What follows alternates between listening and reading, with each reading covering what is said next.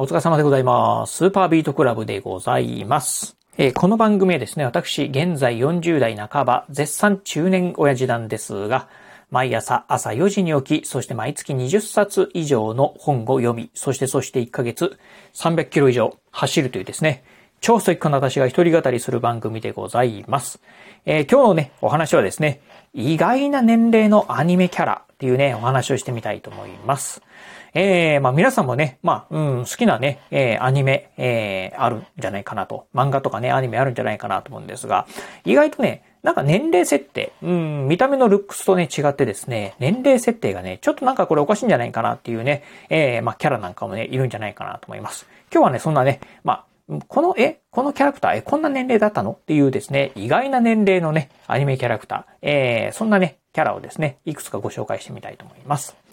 えー今回のね、お話なんですが、えー先日ね、私ね、読んだこんな本の方からですね、えー参考にさせていただきました。えそれはですね、50代から実る人、枯れる人っていうですね、松尾和代さんという方がね、書かれた本。えーこの本の中からね、一部参考にさせていただきました。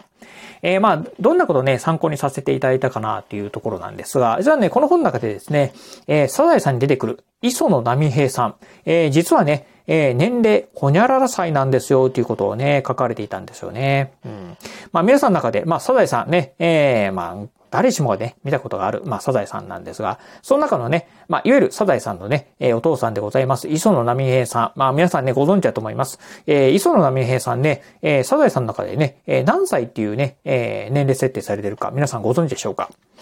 えー実はですね、えー磯野波平さん、54歳だそうでございます。まあね、どう見てもね、見た目はですね、まあ70代とかね、80代くらいかなというふうに思うんですが、まあ当時、あの、サザエさんがね、まあいわゆる漫画として発刊された、えー1960年代とかなんですかね、の、まあ50代のお父さんというとですね、まあああいうね、まあ、うん、なんでしょう、えー浴衣を着て、そしてね、ちょっとこう、ハゲ茶瓶のね、あのーあ頭がちょっとね、ハゲ上がってて、そしてね、まあ、えー話したいんですね、まあ、髭が生えてる。ああいうのがね、まあ、いわゆるね、当時の50代半ばぐらいのですね、うん、男性っていうイメージがあったのかもしれないですね。うん。今考えるとね、50代というとね、非常に若々しいんですが、うん、まあ、見た目の年齢で言うとね、20歳ぐらい違うのかなっていうふうな感じでございます。まあ、そんなね、まあ、意外な年齢のね、アニメキャラクター、えー実はね、まだまだいますよということで、まあ、えー今回ね、えーまあ、5人ぐらいね、紹介してみたいと思います。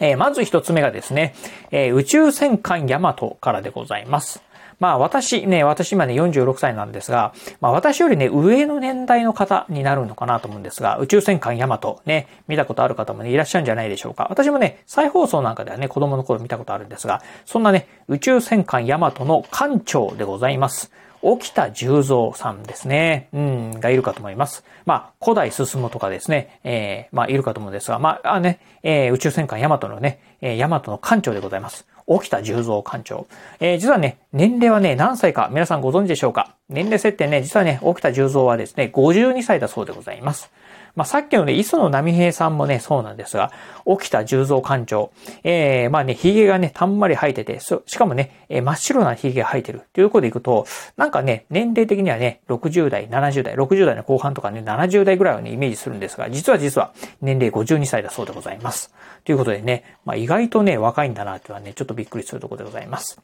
えーそしてね、えー二人目がですね、北斗の剣からなんですが、北斗の剣のね、えー主人公でございます。ケンシロウでございます。まあね、我々世代ですね、ドンピシャね、もうね、あの、北斗の剣世代なんですけど、もうね、ジャンプ、あ漫画をね、えー見てた頃ですよね、ドンピシャ、えー北斗の剣世代なんですが、実は主人公のね、ケンシロウ、えー皆さん何歳かね、ご存知でしょうか？うん、まあ見た目ですね、まあハードボイルドな感じなんでね、20代後半から30代ぐらいかなというふうにね、イメージするかと思うんですが、実はね、ケンシロウ、えーまあ、年齢はですね、18歳だそうでございます。まあ、あんな18歳いるかよっていうふうなね、感じではあるんですが、えー、一応ね、年齢設定18歳だそうでございます。はい。えー、そしてですね、3人目がですね、筋肉マンからでございます。えー、筋肉マン。ねね、これもね、私の世代ね、ドンピシャですよね。うん。なんですが、筋肉マンの方ですね、ブロッケンジュニアでございます。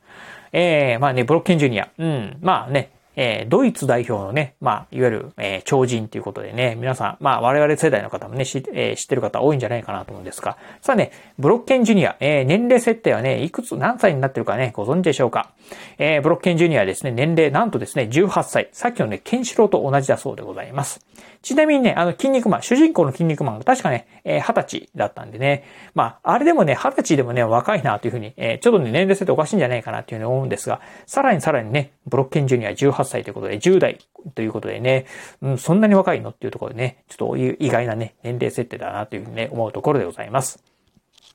えー、そしてですね、同じね、えー、筋肉マンから次はですね、えー、まあ、ちょっとね、彼、これね、ま、マニアックな、ね、超人なんですが、カレクックをね、言ってみたいと思います。まあ、筋肉マン、えー、の中でもね、まあ、うん、超人の中でも、かなりね、弱い部類に当たります。まあ、えー、筋肉マンでもね、初期の方に出てきたね、超人なんですが、カレクックですね。インド代表の超人、カレクックですね。頭にね、カレーを乗せているというところでね、まあちょっとね、独特な、えー、そしてね、まあ体がね、茶色いというところでね、まあ独特なね、超人なんですが、そんなね、カレクック、えー、年齢設定ね、何歳だと思う思いますでしょうか？さっきのね、ボロッケンジュニアが18歳、そしてね、筋肉マンがね、えー、20歳っていうことであれば、まあね、うん、20代後半ぐらいなのかなというふうに思うかもしれませんが、なんとなんとカレクックはですね、年齢40歳だそうでございます。結構ね、うん、あの、おっさんなんだなと。うん。なんでね、これカレクックだけね、こんなに年はいってんのかなってのはよくわかりませんが、まあ、カレクックね、40歳だそうでございます。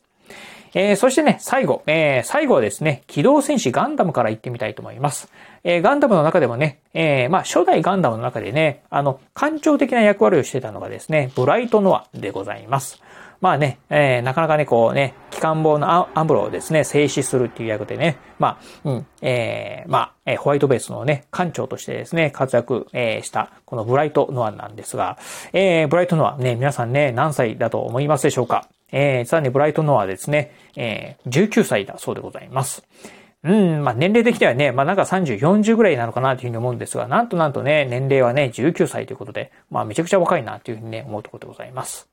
ということでね、まあね、今日はね、沖田十三、ケンシロウ、ブロッケンジュニア、カレークック、そしてね、ブライトノアとね、えー、ご紹介してみたんですが、まだまだね、この年齢不詳のね、キャラっていうのはね、たくさんいいます。うん、まあね、まあ最近のね、アニメなんかはね、こう年齢設定されてないアニメなんかが多かったりしますんで、うん。まあなかなかね、あの、ちょっとね、昔のね、え、の作品がね、多くなってくるかと思うんですが、結構ね、まだまだね、えー、これ、えー、このキャラがね、えー、この年なのっていうね、えー、まあキャラなんかね、たくさんいますんでね、またね、次回ね、えー、このラジオでね、ご紹介してみたいなというふうに思うところでございます。はい、ということで今日はですね、意外な年齢のね、アニメキャラクターをですね、えー、5人ご紹介しました。えー、今日のお話面白かったな、参考になったなと思いましたら、ぜひね、ラジオトークでお聞きの方、ハートマークやニコジャンマーク、そしてネギマークなんかありますよね。あの辺をポチポチポチと押していただければなというふうに思います。えまたですね、お便りなんかもお待ちしております。まあ、今日のね、お話面白かったようだったりですね、え参考になったよとかっていうね、一言コメントでも結構です。ぜひね、お便りいただければなというふうに思います。えー、そして最後、えー、私ね、えー、一言、えー、まあ、ツイッターもやっております。ツイッターの方はこのラジオの配信情報以外にも、あと YouTube だったりブログなんかも毎日配信更新しております。ラジオに YouTube にブログ、毎日配信更新情報なんかを Twitter の方でツイートしておりますので、ぜひよろしければ私の Twitter アカウントの方もフォローしていただければなというふうに思います。はい。ということで、今日はこの辺でお話を終了いたします。今日もお聞きいただきまして、ありがとうございました。お疲れ様です。